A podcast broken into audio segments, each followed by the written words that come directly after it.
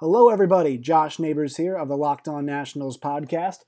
On tonight's show, Connor Jones joins me to preview the first base position in part number three of our key position preview. Hope you guys enjoy the show.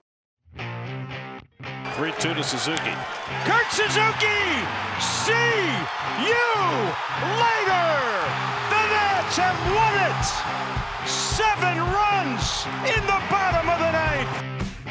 Is deep to center field.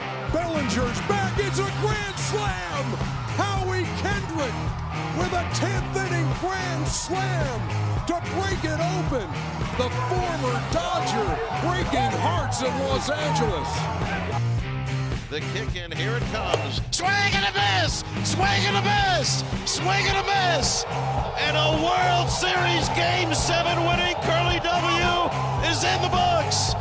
The celebration is on! The Washington Nationals are the world champions!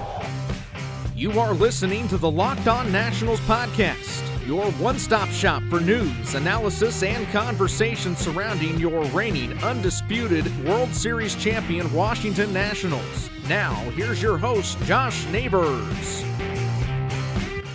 Hello, everybody. Locked On Nationals podcast. Josh Neighbors here joining me tonight. Connor Jones for the third part of our key position preview.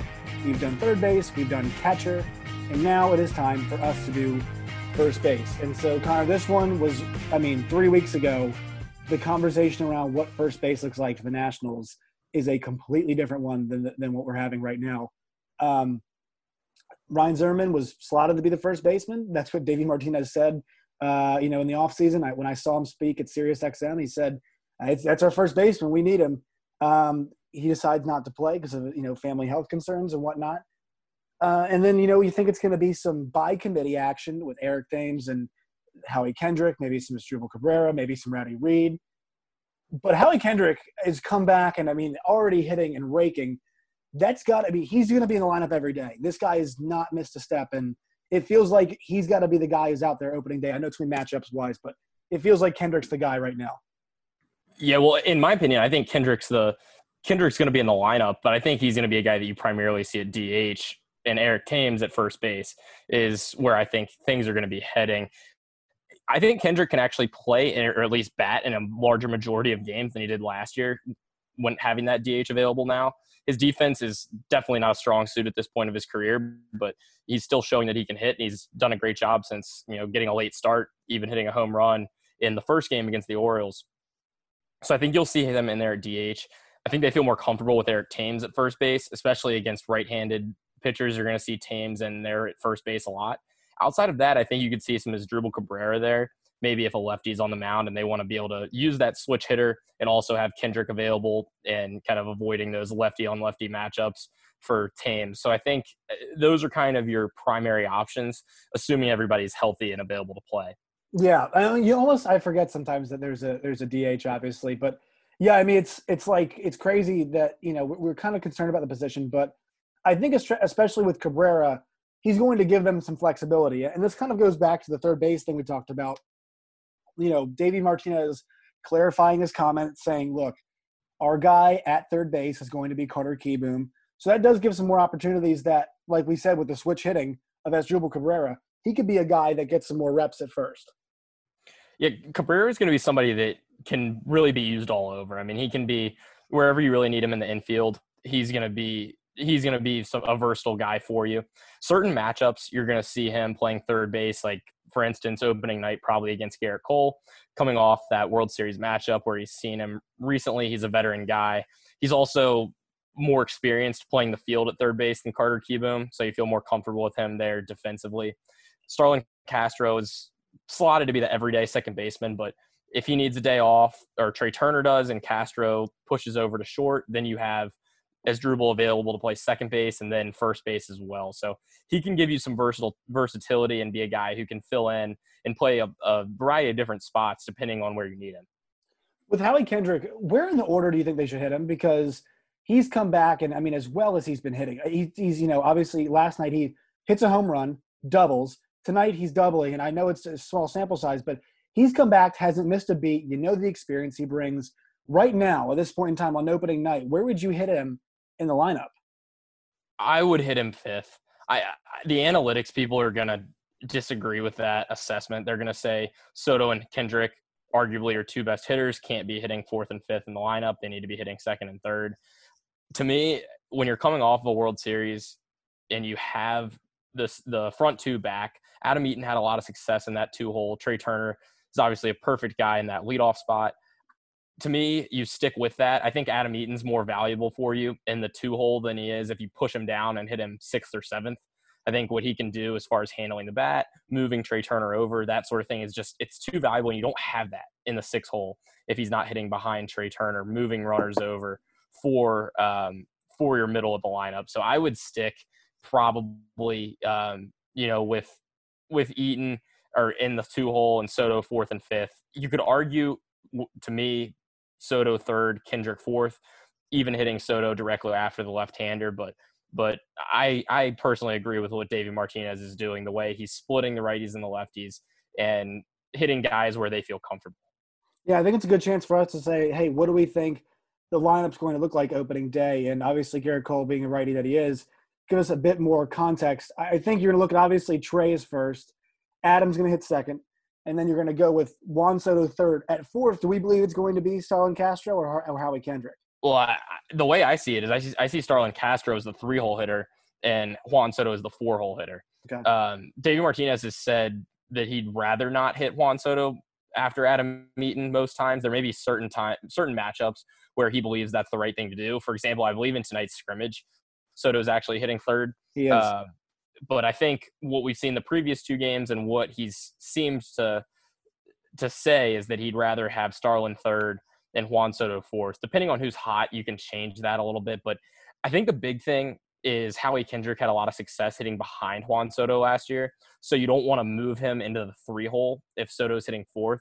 You'd rather him hit behind Soto, provide him that protection, and be able to drive runners in in the same way where he was in the same spot where he was so successful last year behind Soto in the lineup. Yeah, it's it's difficult. I mean, I kind of I tend to go to think that, and this is just very rudimentary, that you want to hit Juan Soto third because you want that player to get up in the first inning. You want him to be able to to have a chance of driving the runs with with those two guys in the front of the lineup, presumably getting on base a decent amount, and then you know having that protection behind him with Kendrick. So I think it's a situation where it's, but it's weird because you don't have that much time to figure it out, right? I mean, this is one of those things where, you know, you're not going to get much of a feeling out process. It's, it might be a day to day thing, but it's not the worst problem to have, but I do think it is a bit of a a quandary, I guess, to say early in terms of that two two through two through five, kind of the order there. I've got some. I mean, two through five, I've got some questions about how it's going to look. Yeah, without Anthony Rendon, you're just missing a guy to to really right. to make things simple for you. I mean, when you have him, it's pretty easy to to slot those other guys right behind him, but it, it'll kind of depend, I guess, how Star, how Starlin Castro does. If he hits like he did in the second half for Miami last year, then you're going to feel pretty good about him in the three hole. You just have to hope he's able to to keep that up. If he's the guy he was in the first half of last season, then I think you're going to see Martinez have to make some adjustments there. Yeah, and he's going to have to bring the pop too. I mean, that's that's what you you're going to want to see. You're going to want to see that that pop that he's been able to generate in that three spot uh, if he's going to maintain it and hold it. Hopefully, it doesn't become an issue power wise, having Thames available, I think will help out a lot there. I mean, hitting him six, he's a guy with a ton of power, so you're able to to replace some of that that you lose with without having Anthony Rendon and Ryan Zimmerman. Having a guy like that come over that can play close to every day for you and is also going to provide an immense amount of power. Yeah, and I'll be, uh, we, we, were talking about this earlier in the offseason. I mean, watching Thames tonight, uh, you know, even on a, on a ball that got by, the mobility uh, might not be there for old Eric. He might just be hitting strictly for power this season. Yeah, well, if we're talking about if we're talking about defense, what Howie Kendrick did at first base in the playoffs last year was not pretty. Right. So I think you're trying to avoid that at all costs. Definitely happy to have Howie Kendrick back. He's an integral part of the lineup, but keeping him all out of the field, specifically first base defensively, I think it's something the Nats are going to try and accomplish as much as they can, even if it means putting Eric Eric Thames out there at first for the majority of the games. So on opening day, we've you know we've kind of decided one through five. Where do you see six through nine? What do you see that shaking out? I mean, obviously with Gerrit Cole, you think that they're going to go with uh, Asdrubal Cabrera at third, so you'd see probably him back there, maybe sixth or seventh. What do you think six through nine we can anticipate? I think opening day you're going to see Eric Thames in the sixth hole. I think you'll see Asdrubal seventh behind Thames. Eight right now. I mean, I guess that's going to be your catcher now having a DH. I was going to say Victor Robles because that's what his spot was normally last year, but now you'll hit him ninth theoretically. Eighth is going to be your catcher. Um, you'd think it's going to be Suzuki with Max Scherzer out there. Ninth center field opening day. I'm not sure if Victor Robles is going to be ready or not. So that's that's a kind of a coin flip between Taylor and Robles right now, just depending on who's ready. But I think whoever's playing catcher, whoever's playing center field, I think you're going to see that as the eight and nine the seven hole is probably going to be the Cabrera Kieboom third base slot most nights. But Gerrit Cole is, is a little bit of a unique matchup. I'm not sure what we see opening night is going to be what we see every single day thereafter. I'm wondering if Juan Soto is going to be pushed up to third um, rather than fourth to face Gerrit Cole. But, you know, we'll see. So I, I think facing somebody like that, a guy that you just saw in the World Series, is a little bit different from maybe what we're going to see on a night to night basis. All right, Connor, appreciate your time. Hey guys, before we go, want to let you all know that today's Locked On Nationals podcast is brought to you by CBD MD. It does not matter if you're a pro athlete, a stay at home parent, or if you've been spending eight hours a day in a chair like I have been doing. Everybody needs support to make it through the day. Luckily, our friends at CBDMD have an amazing duo that can help you relax, regroup, and recharge when life gets chaotic. CBD Freeze with Menthol is an award winning product that offers instant cooling relief for muscles and joints in a convenient and easy to use roller or shareable squeeze tube.